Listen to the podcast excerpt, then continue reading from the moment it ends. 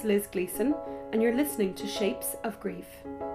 Shapes of Grief is a curation of stories from ordinary people on their experience of loss, how their grief impacted them, and what helped them to find their feet again. Loss can really have such a profound effect on our lives, and it is my hope that Shapes of Grief will provide comfort, hope, and inspiration to our listeners, so that together we can get more comfortable talking about grief.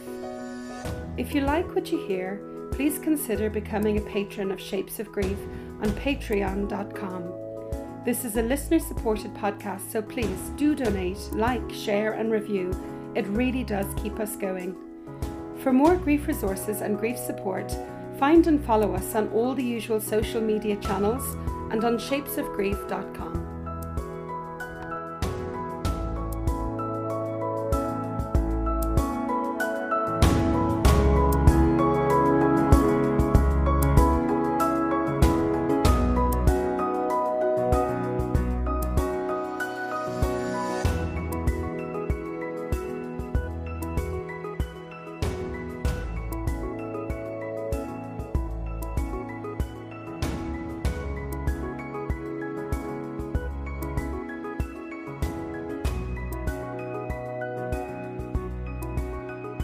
Thank you so much, Jack, for coming and joining us today on Shapes of Grief.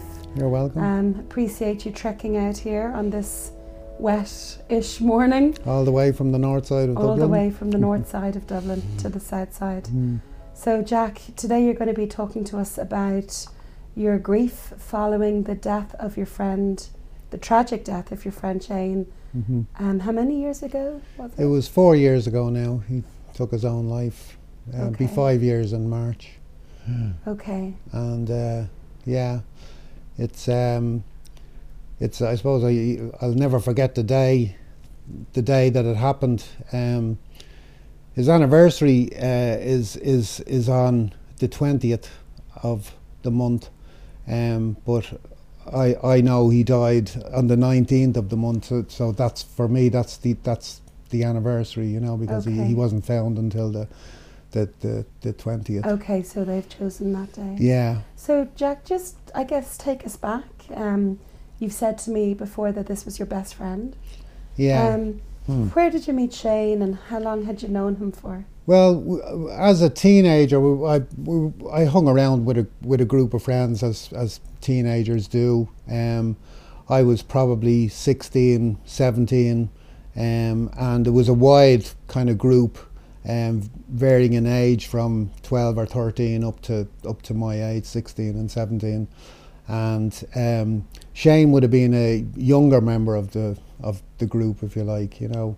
And he was a couple of years younger than you, was he? He was, yeah. And I took a shine to him because he was a mischievous kind of kid, you know. And but he would be picked on by the other members who are around his age, because there was a sort of a hierarchy thing in this group where the younger members would want to appease the older members, so they were all vying for attention, and they would turn on each other, you know, if they felt one was getting more attention than the other. But I took a shine to him, and we grew up together, and we went through the sort of teenage traumas that teenagers do.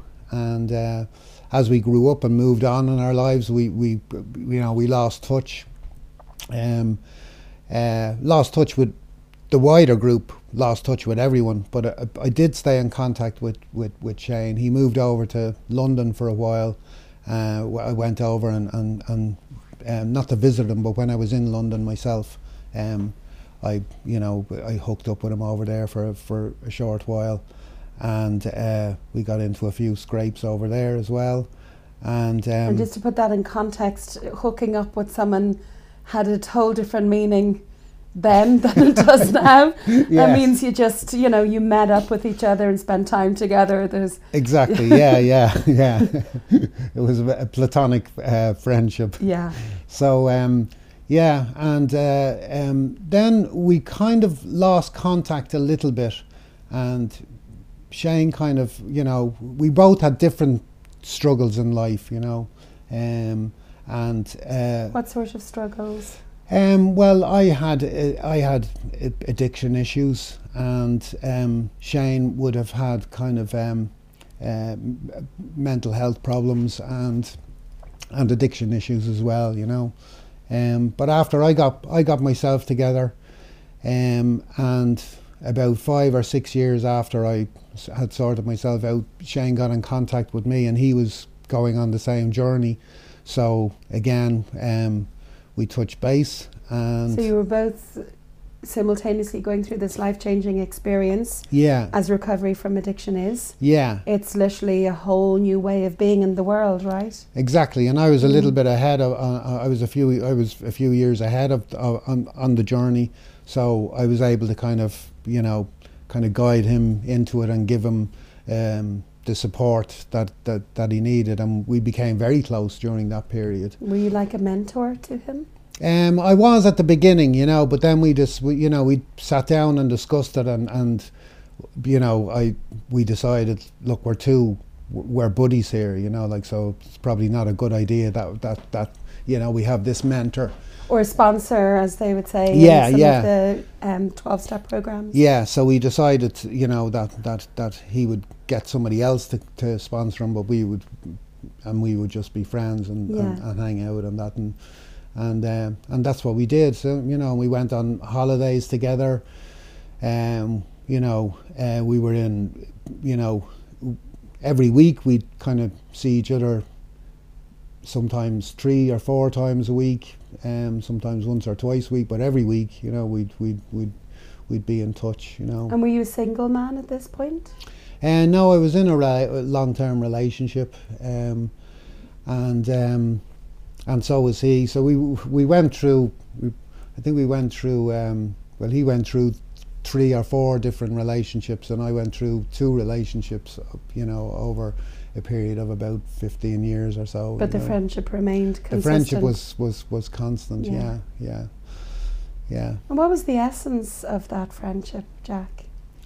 Well, it was kind of like, on one level we were kind of competitive, you know, we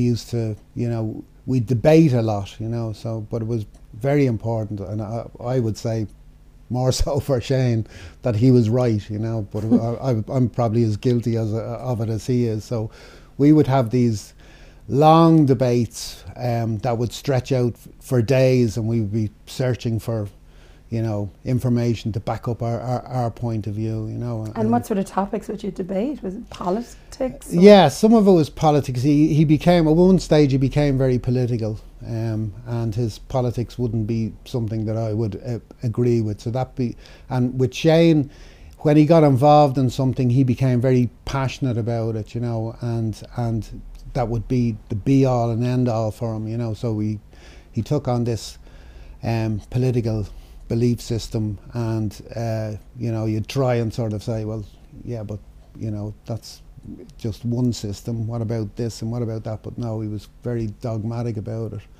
And then as it was with Shane as well, like, I mean, he would be like that for 2 or 3 years, and then he would find something else and completely, you know, drop whatever it was he was kind of passionate about, and he'd have a new passion, something else to be invigorated about. So.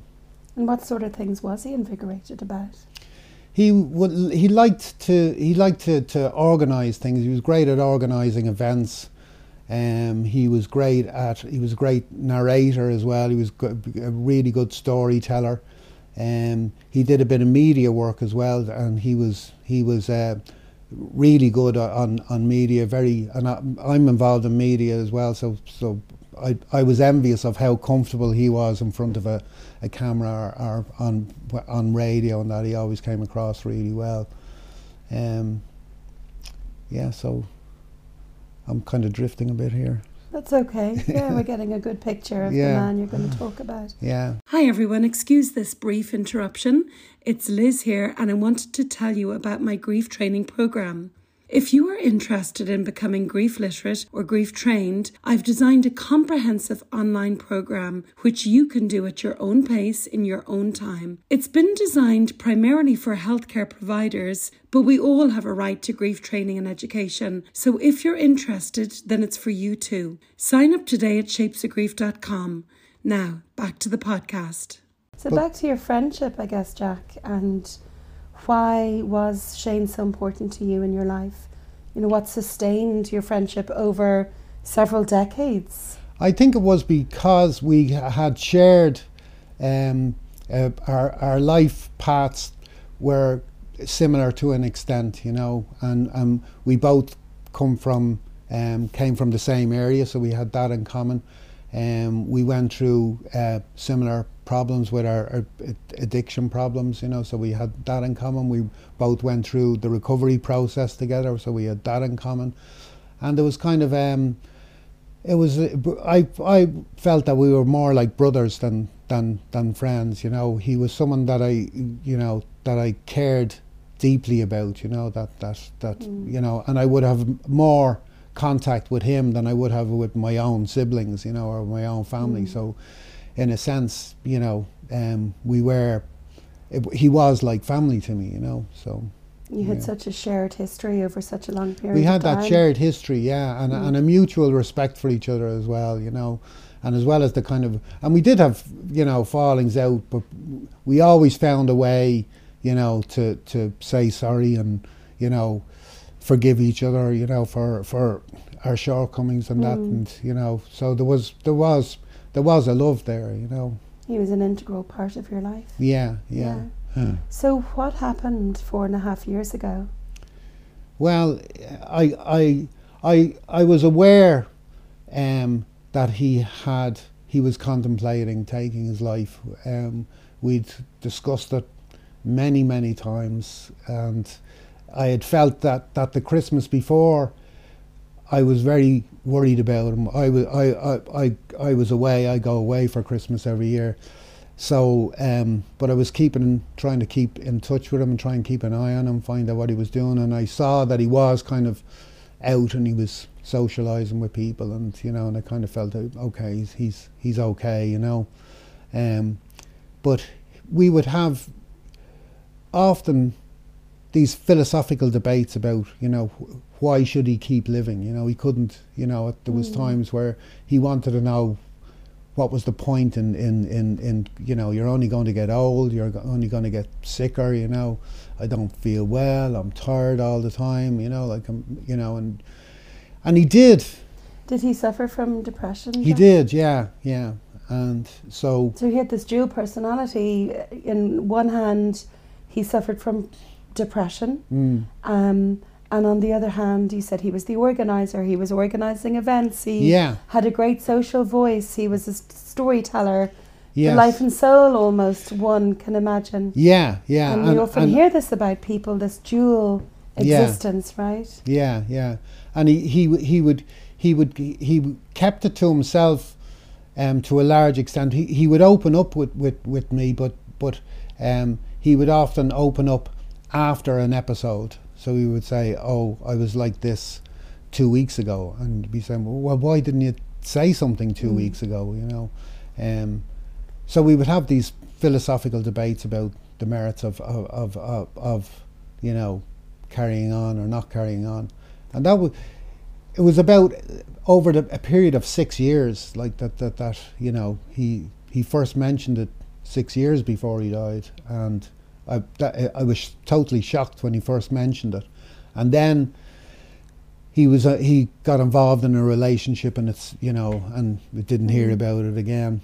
So what was that like for you, Karen? I mean, that sounds like it could potentially be a big burden to be carrying this information about your best friend. Well, it was a worry, you know, but I believed in him, you know, and I believed he had the capacity to do the right things, you know, like kind of, you know, that he would go for help, and you know, and did he get help at all over that 6 year period? Yeah, he did, like quite a lot of help, you know, like, I mean, he went for counselling, he went He got medicated. He got, you know, he was on antidepressants and all the things that you would ask someone to do in that situation. He did them. He did. You know.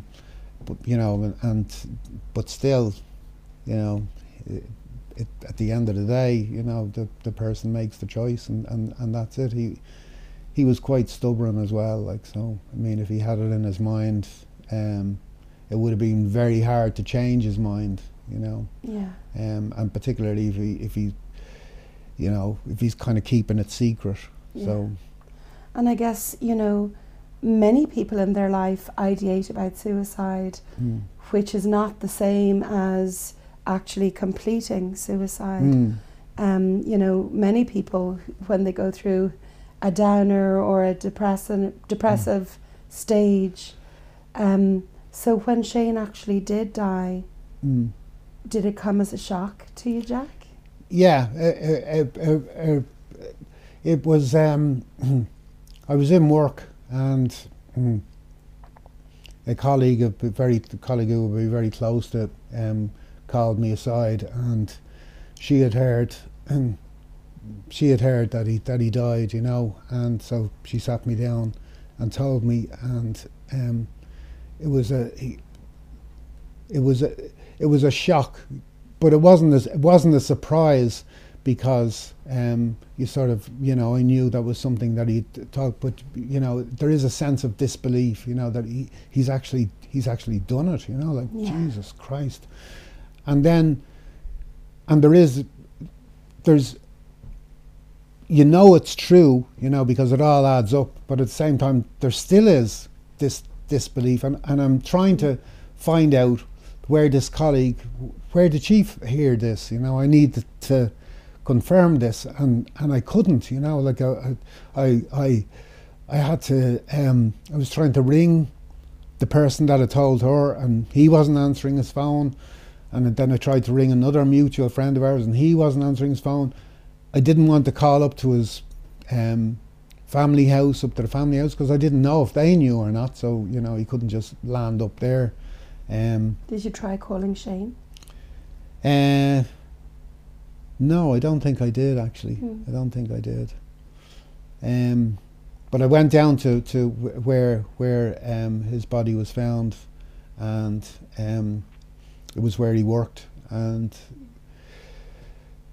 when I walked up to the door, the people there knew who I was, and they just confirmed it then. Yeah. So as soon as you saw their faces, you knew. Yeah. This is not a dream. This has happened. Yeah. And then it became very real, you know. Yeah. So, but a huge shock, you know, a shock. And I can see how real it still is for you. You know, we had that brief chat before we were recording about grief and how there's no such thing as closure. Yeah. Or, you know, yeah. Before we move on to that, though, back to this time, and you talked about, you know, trying to figure out, was this real or not?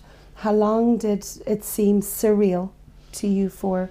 So I think on one level, we know that this has happened, this is real, this is true, but actually it takes quite some time before it actually becomes embodied, before we know it in our body. Yeah, yeah. Well, actually, what happened was, I mean, I went up to the family home. I knew the family knew, so so, you know, I was up there, spent time with the family, and the, you know, and that was good, you know. And then you come home, you know, and like, and because you're not part, you know, I'm not a family member, so you're sort of, you're back to your own life, and there's, you know, it isn't the setting of grief in my house, you know, like, you know, so. You sort of feel a bit detached from it, and I became so detached that I didn't know how I was supposed to behave, because if it's a family member there's a sort of a routine that you fall into, you know, like kind of there's arranging the funeral and there's, you know, you don't go into, you know, you don't go into work or anything, and your life comes to a halt. And I wasn't sure what I should be doing, so I thought, well, you carry on as normal, you know. So it's such an interesting point you're making, Jack, though, that you weren't right there in the centre with the family. Mm. However, there was probably nobody else on the planet that was as close to Shane as you were. Mm. And that's such a difficult place to inhabit, right? Where, oh, it's a friend, so maybe people dismiss it. It wasn't a brother, it wasn't a family member. Mm. Yeah. Yet your grief... Yeah, was well, bigger than anyone else. I got up the next morning to go to work. Yeah. And I got into the car, and that was when I collapsed, you know, like I was overwhelmed. Mm. And I just kind of thought, what am I trying to do, you know, like, I mean. Yeah. And who was this serving by? Yeah, so I was with my wife as well, you know, and so obviously we didn't go into work that day, and I went up to the family and spent time with them, and I was lucky because the family involved me in everything, you know, so arranging the funeral and all that. So there was an awareness there of the importance, the important role you had in Shane's life. Yeah. What did that mean to you, Jack, that you were brought in then to that? Everything, you know, like, I mean, it was, it was hugely important. It was validating the strength of your relationship and the importance. Yeah, and then, you know, but I was thinking, like, you know, what happens other people, you know, like, I mean, people... I'm not the only person who's lost their best friend to suicide, but I'm lucky enough to be able that the family recognised that we had a relationship, and you know, and they were, you know, generous enough to include me in the planning and all that. But other people must feel that alienation that I felt that on that first day, you know, that you know, there's this thing. Going on, and they feel so devastated, but yet they don't have the comfort of being involved in the process. They're kind of detached a little bit, you know. So thank God you were pulled in, albeit after 24 hours. Yeah, yeah. And it's interesting what you said, if you didn't know how to be. Yeah. You know, because on one level your body knew, this is devastating. Mm. I've lost someone so important to me. Mm. Yet on another level your mind is saying, well, I'm not in the inner circle with the family, so I should probably go to work. And it's like you were your mind was trying to catch up with your body and your grief and well, as well, like, I mean, you know, people in work knew that this had happened, but I'm not sure there was, you know, like if you lose a parent or a sibling or a child or something, they obviously know you're not going to be in work the next day, you know, like, you know, but, and it was our busiest day of the week in work.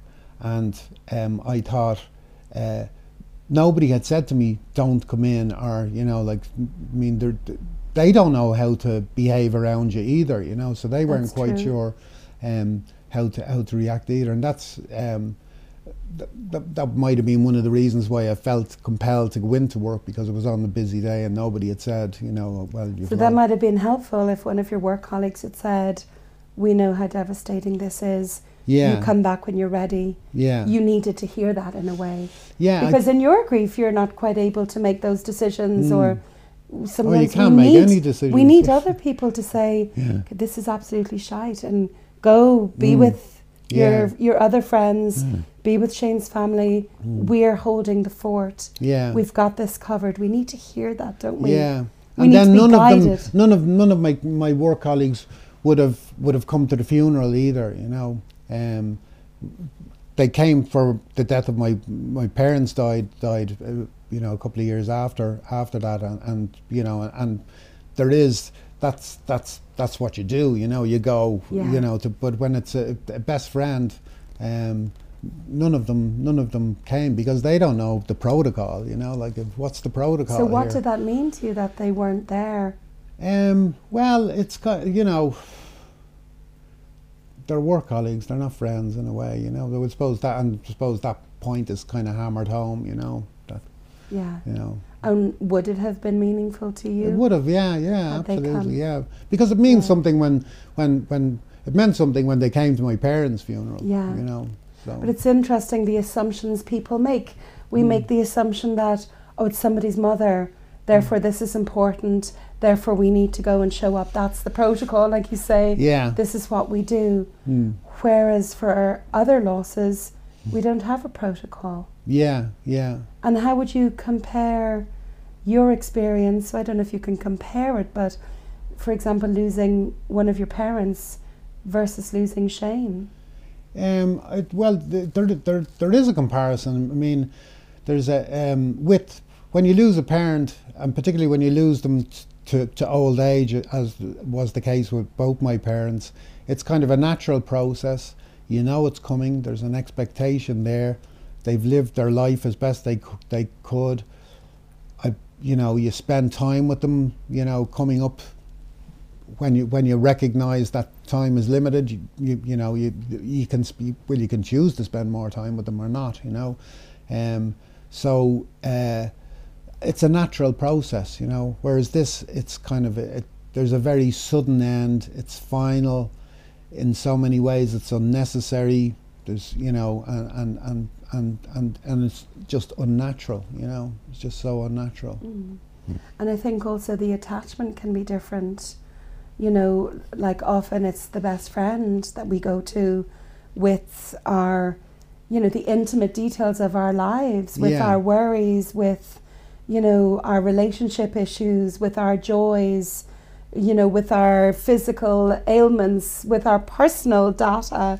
Yeah. It's the best friend that's our go-to person often, yeah. rather than a parent. Well, with myself and Shane, I mean, Shane knows things about me that nobody else knows, you know, yeah. and likewise, you know, there was things that we've shared with each other that we can't share with anybody else, you know. Yeah. And you're right, you know, like, I mean, you have your best friend is normally your go-to person, you know. Yeah. So, and I guess we say, you know, when we're helping someone in bereavement therapy, we're not looking for the relationship of the best friend or the mother or the sister. We're looking for the quality of the attachment. Right. You know, what was the quality there, because that will give us an idea of the quality of the grief or the depth of the grief. Yeah. So the deeper the love and the stronger the attachment, the deeper the loss and the stronger the grief. Yeah. You know? Yeah. And almost the label or the title of mother, friend, husband is irrelevant. It's what was the quality of that relationship that really matters. Yeah, well, that makes sense, yeah. And I think when you talk about your work colleagues there, you know, and for many people, maybe even listening, we still think of just the label. Oh, it's a mother, we got to show up. Oh, it's a best friend or somebody else. We don't. But we need to ask ourselves, what did this person mean to Jack? Yeah. And therefore, what is the nature of his loss? You know, go beyond the label, if you like. Yeah, yeah. yeah. So on that, what did you lose the day that Shane died, Jack? Well, you lost that kind of go-to person, you know. Yeah. And I suppose at the beginning, you don't recognise the loss because there is a bit of anger there, you know, for sure. That you know, we talked about this. You made the wrong choice here, you know. You were angry with Shane. Yeah, a bit, you know, but you know. But I loved him, you know, and he left a note saying that he loved me, you know, like, and you know, and he apologised for what he felt he had to do, you know. How important was that for you to know that? that was huge as well. That was like really important, you know, really important that for him to acknowledge that before he went, you know. To acknowledge the nature of your connection. Yeah, yeah. And he was acknowledging how this was going to cause you pain. Yeah, yeah. So often people, when they lose a loved one to suicide, there are no notes. Yeah, yeah. And that must be horrible, you know. So it was just hearing just the importance of his family pulling you in, and then also himself in the depths of his despair. Yeah. Taking the time to acknowledge this. Yeah, yeah. How did that help your grief, do you think? It helped. It helped a lot. Yeah, I think it would have been more difficult to process it without that note, I think, you know. I think that was because towards the end he was becoming more and more detached, and I suppose that's what he had to be. So you'd be having conversation. We always went out on a Friday night, but you go out on a Friday night with him and he wouldn't be there, you know. He's playing with his phone, or he's doing something, and you're talking to him about something, and he's clearly hasn't listened, because he starts another conversation about something else, you know. So there was that going. So he was irritating me a bit coming up to the end, you know. Do you remember the last time that you were with Shane? Yeah, yeah, I do. I went up looking for a bit of advice from him, and he was in that distracted state, and he didn't hear what I was asking him, you know. And we were having lunch, and I kind of made my excuse. Look, I have to get back to work here, so, you know. So that was the last time I physically met him. So the connection was strained. I wouldn't say so on his part, because I think he was just too distracted to know what was going on, and I didn't. As annoyed as I was, I didn't express my annoyance to him, you know. I kind of just took it. But you knew that you weren't connecting with the quality that you normally would. Yeah, yeah. Yeah. And I'd given out to him as well a couple of days before that, because I'd rang him up, and it was 2 o'clock in the afternoon, and he was in bed, and I kind of, what the hell are you doing in bed at 2 o'clock, you know? Just like angry at him, you know. Like. And did that play on your mind, Jack, after Shane died? No, because that was just part of the rough and tumble of our relationship, you know. Like, so, yeah. No, there isn't. I'm lucky in that sense that there isn't. I don't feel that there is anything that I could have said or done to change anything, you know. I know a lot of people have that experience, but I think because we were so, he was so open about it to me, that we kind of discussed the merits of it, you know, and it wasn't like he didn't try and do something about it, you know. So, you know. So Jack, take us through the aftermath then of Shane's death and what it meant for you that time. Well, the funeral experience was kind of a surreal, because he was in the public eye. There was an outpouring of grief that you mightn't normally get, and there was kind of, you know, there was politicians were at the funeral, and, you know, and everyone couldn't believe it. They were in shock, you know. But you're there, and you kind of know, well, this mightn't have been inevitable, you know. But it was no surprise to the family and to me that this had happened, you know. But everyone else just couldn't believe that this likeable, popular character had, you know, that seemed to have so much going for him, had chosen to end his life. And also there was this taboo thing about, you know, people taking their life as well, which I wasn't really aware of. So when I did one of the eulogies at the funeral, and I spoke about how he'd that he'd taken his life. It wasn't the focus of the eulogy, but I said that, he might be a bit angry about, that he decided to take his own life, but we love you, blah, blah, blah, something like that. And some people, I heard afterwards, not on the day, but I heard afterwards that some people thought that I shouldn't have said that, Right. And one of the family members actually said, on the day, said, "Oh, I didn't realise that we were doing this," She said, I told my friends that he died of a heart attack, and I was thinking, why would you do that? Yeah. So there still is kind of, I suppose there still is a taboo around it, but I do think that as a society we are more open about mental health, and maybe in the circles that I move in, it's kind of, it's more. Well, I think, I mean, what comes to my mind, Jack, is your journey through addiction, and some people call it the gift of addiction, because when we struggle with addiction we're broken open when we give up whatever behaviours or substances we depended on.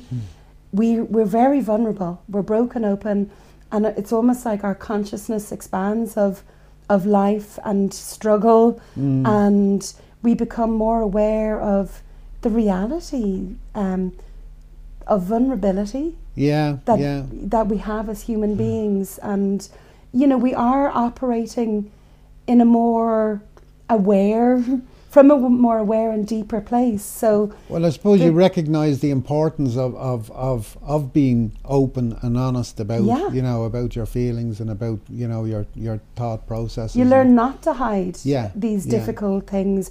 You learn to say, "I'm feeling depressed." You learn to say, "I can't find meaning here, help me," or, "What is my life's purpose?" And, some people never look at that unless a trauma happens in their life, or, they have a massive loss, or something difficult happens in their path. Yeah. Whereas those of us who have been on an addiction journey often get that early on in our lives.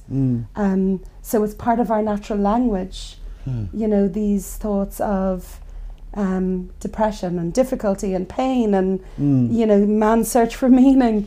Yeah. This is just embroidered into our everyday language, and it's our normal. And like you say, then we forget that for many people that's not normal. They're still, operating on a level up here that everything's okay and we're sailing along, and we don't talk about difficult things. Yeah. And if there is a difficult thing, let's just, cross the road and avoid that. Yeah. So that's really interesting that for you, it was just so normal to name it. Yeah. How Shane had died and name it. So it's not a big taboo and it's not a big secret, and it's nothing to be ashamed of. No, I mean, it definitely isn't anything to be ashamed of, Yeah. I mean, I think, I think for the family, I mean, Oh no, friends, no, not at all, no. I mean, it's it's something that I would have thought as a society that we had already recognised that would, that it's important to talk about. Did you get into trouble for naming it? Not really, no. I people were very supportive at the time. Afterwards, I'd heard that there was one or two people who said, "Oh, you shouldn't have said that," and that was the wrong thing to say. So tell us how you managed your grief. I mean, this is the man who was your best friend. He was your witness in life. He was your go-to person. You had gone through so much together. How did you manage without Shane? Well, initially, it's not that I buried myself in work, but I did have a lot of work going at that time. I was working on, I had my regular job and I also had other projects, freelance projects on the side.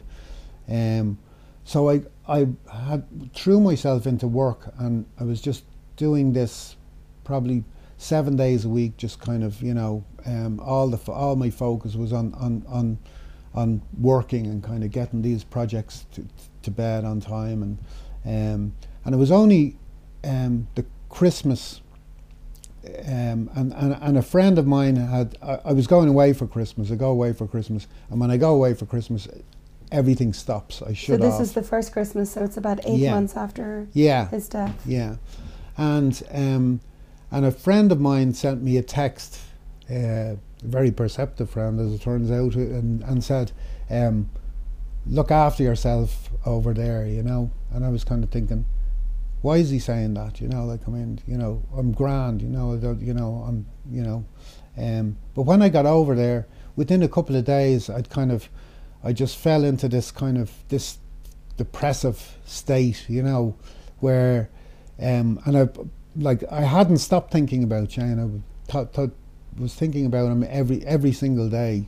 He'd come into my mind, you know, sometimes be, a lot of the times it was kind of comforting thoughts, you know, like, I mean, about things that we did together and stuff like that. And but when I was over there, I got into this depressive state where I'd be thinking about him, and I started to think, was he right? You know, like, I mean, like, what is the point in going on? You know, like, I mean, you are only going to get older and you are only going to get sicker, and, you know, like, and not that I was suicidal by any stretch, but it just really struggling to find meaning and purpose in you know, what's the point in anything? You know, like, it's all going to end, and, you know. And were they familiar thoughts for you, or was this exacerbated by Shane's death? It was exacerbated by definitely. By your grief. Yeah. I would have had periods many years ago where similar type of thoughts would have gone through my mind, but this was kind of a little bit different. It felt a little bit more real or something, you know. And you know, and when you're in that state, then you're tired all the time, you know, and you don't want to get up out of bed, and you just find it hard to be enthusiastic about anything, you know. And when I recognized, I was away for about 2 or 3 weeks, but by the time I'd come back, I'd kind of recognised what was happening and that I needed to do something about it, you know. And because of my past history, I kind of knew what things I should be doing, you know. Okay. So you had a few ideas of how to resource yourself? Yeah, yeah. So would you share some of that with us? Yeah, well, I mean... What were the tools you used? Well, they'd be quite simple. One of the main ones is, you know, when you're in a depressive state, I find that it's really important to try and muster up the energy to take care of yourself, you know. So be that keeping the place around you kind of clean, making sure that you're clean, that you're showering regularly, that you're shaving regularly, that, you know, because when you're depressed, it's not easy to do these things, you know. And but you, in actual fact, were grieving. Yeah. Rather than, but you likened it to a depression. Yes. That was your guiding stone, if you like. Yeah. It was that. You're absolutely right. It was grieving, but I was kind of likening it to a you know, depression. You know? Yeah. So well, what you did is you took your tools from previous depressions and applied them to your grief. Yeah. And exercise is a huge tool for me. So I started going to the gym, and I know as well, and I suppose this is one of the benefits of being older. There's not many benefits to being older, but one of the benefits is you have experience. So I kind of know that if you're, you know, if you want to do something, if you want to be exercising regularly, that the most important part of that is cultivating a habit of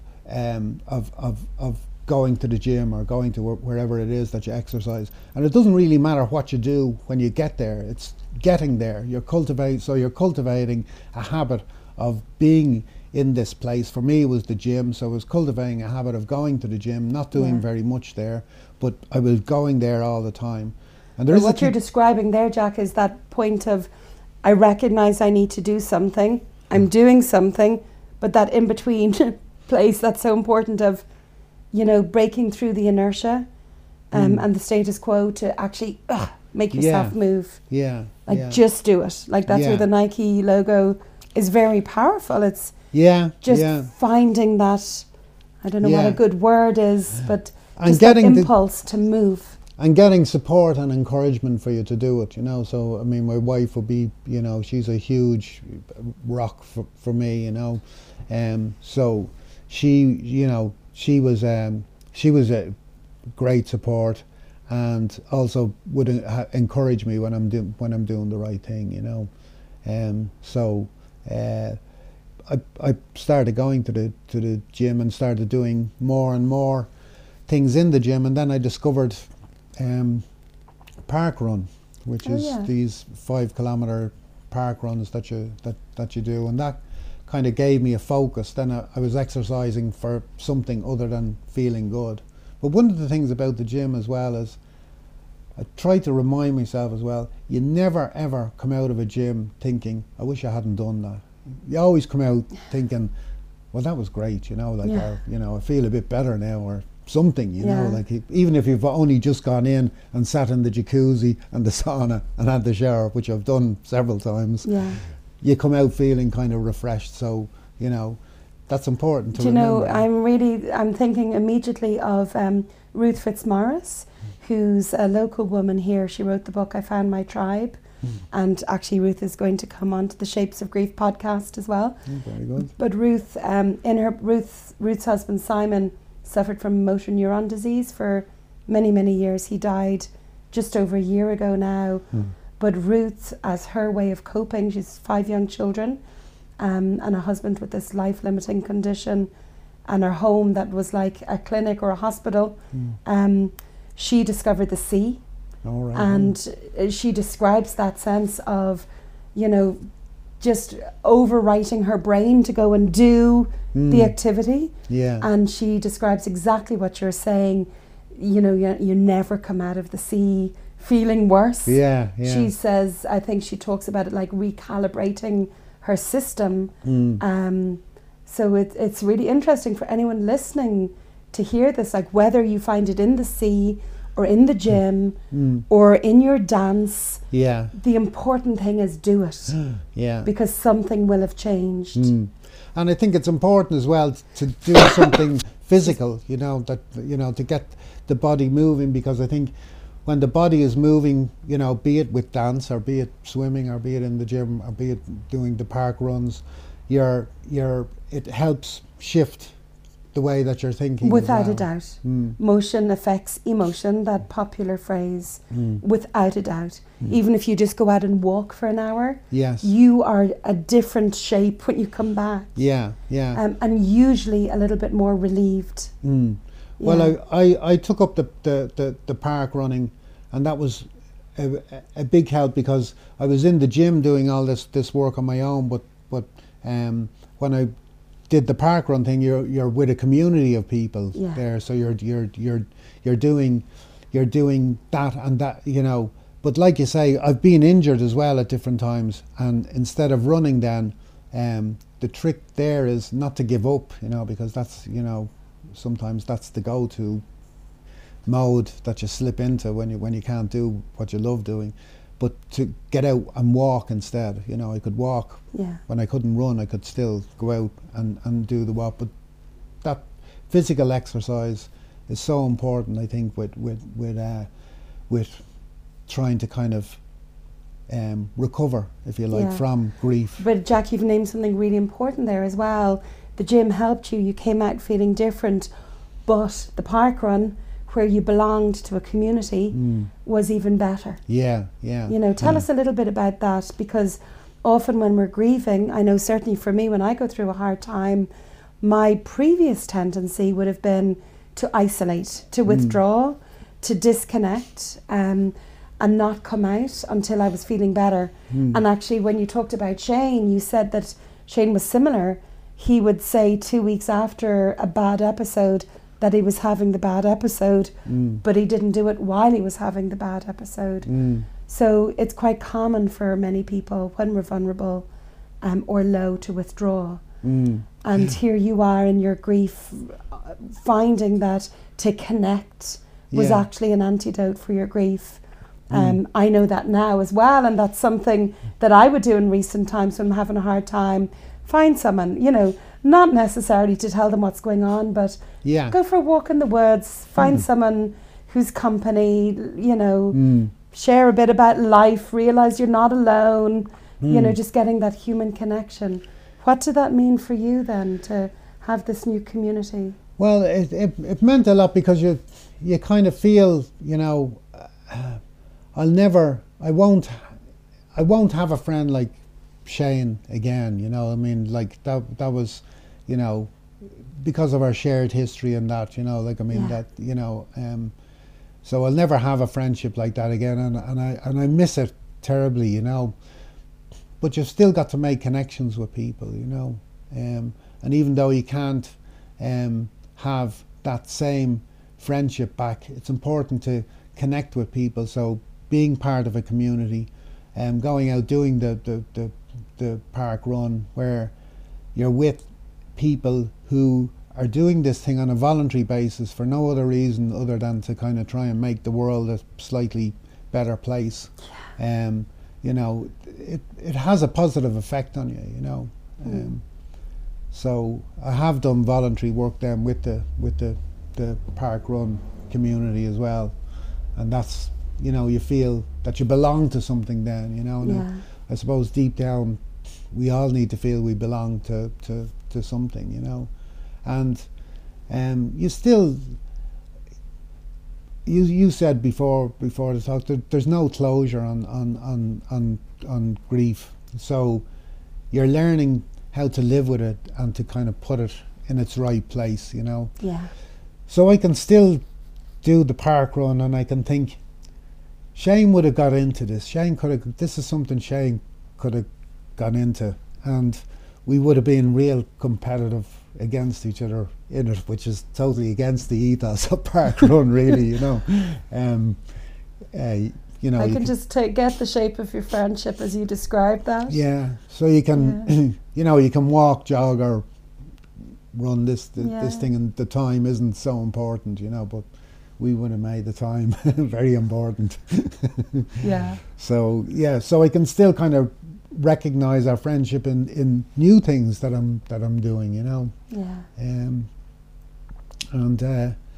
And put it in its place, put the grief in its appropriate place, you know. So where do you think that place is, Jack? I think Shane is a part of my life, and I will continue to think of him on a, you know, almost a daily basis, you know. Still, you know, he comes into my mind, but, you know, it's I'm not grieving all the time, you know. I miss him sometimes. I miss having a close friendship like I did with that, but I also you know, I more think of him in a more friendly way now, you know, like kind of as you know, like, oh, Shane would have liked this, and, you know, it's not so as more lightness and love, more lightness and love, heaviness and grief. So it's not, you know, it's not all the time, you know, how badly I miss him. It's you know, it's how great it was when we were doing that, and how nice it would have been if we could be doing this, you know, without kind of getting into. So the grief is still there, but it has changed. It has a different quality. And have you changed? I think I have. I think it certainly focused me more on, you know, how important life is, you know, like, I mean, and how beautiful life can be when you can, you know, when you overcome, when you come through the darkness, you know, and you come back out again, you know, you can feel that life is beautiful, and life is always worth living for, and there's always something, you know, exciting going to happen, or you don't know what's around the next corner. And we have a duty to ourselves and to those around us to keep going, and to take care of ourselves. I think that's probably the most important thing that I've learned is to take care of myself, you know, make sure that I'm doing the right things, that, you know, I'm looking after myself physically, that I'm eating well, that I'm, you know, doing the bits of exercise and keeping my mind occupied and all good stuff. So I think in that respect, that's the positive side of it, you know. Yeah. Mm. And how have your relationships changed with other friends, or your wife, or your family, or have they? No, not with my wife or my family, but maybe with friends, because I don't have a best friend now. You know, I've lots of friends, but none that I would have been that close to, you know. So that's, I miss that, you know. I still miss that, that friendship, and it can't be replaced, you know. So no. And sometimes you do feel, you know, am I going to grow old friendless, you know, because you know, you might have thought in your mind, you know, maybe in your subconscious, you kind of think you're always going to have your best friend there, you know, like, and we're going to grow old together the same way that we grew up together and we went through our lives together in a way, that obviously we're going to grow old together as well, and we'll always have this great friendship. But and then I suppose with men as well, men are particularly vulnerable to isolating themselves, you know, and to not having close friendships, you know. And are you open to the possibility? I mean, you will never get Shane back, like you said, and all those decades of shared experience, but are you open to the possibility of having another friendship that would be really good quality? Yeah, definitely. Yeah. And there's a couple of people in my life that will be close friends, but we don't have the same. We're not in contact as regularly, you know. They'd be kind of they're different type of friendship. I have a really good friend who lives abroad, and I only ever get to see him when I'm abroad as well, you know. So he lives in Bulgaria, where my wife is from, and I would consider him a very good friend, but I only get to see him. And I suppose men being men, we don't really contact each other much in between the times that I'm over there, you know. So. And is there anything you'd like to leave us with, Jack, from your whole experience over the last 5 years and before? Even if someone was listening today and you felt like you wanted to give them a few words of wisdom or some inspiration, what would you say? I just think, you know, you've got to have hope, you know. You've got to believe that things get better, because they do. Nothing ever stays the same, and no matter how bad your life is, you know, how bad you feel things are, if you, and I used to argue this with Shane, if you want to take your own life, that's so unnatural, like, because particularly here when we're living in the Western world, and you look at the lives of you know, people who live in the slums in India, or, you know, in drought-ridden places in Africa, where they have little or no hope of things ever getting better, but yet they're not compelled. They don't feel a compulsion to end their lives. You know, they keep going. So the natural state of things is for us as human beings. Our natural state is to keep going. You know, to keep living, to keep alive. And if you don't feel that, there's something wrong, you know, and you need to reach out and you need to get help to get back to your natural state, because it's an unnatural state to want to end it all. So I would say there's always hope. Yeah, there's always another option. There's always another option. Yeah, yeah. And life is beautiful. Great. Jack, thank you so much. You're welcome. Really appreciate you coming here and telling your story. Mm. I'm really moved by it. Mm. A little bit jealous, the quality of that friendship you had. It sounds amazing. It was special. Yeah. And I'm glad you had Shane for, what, 4 decades of your life? Yeah. It's a friendship that most of us dream of, you know, that quality. So, thanks so much, Jack. Really appreciate it. You're welcome. Thank you.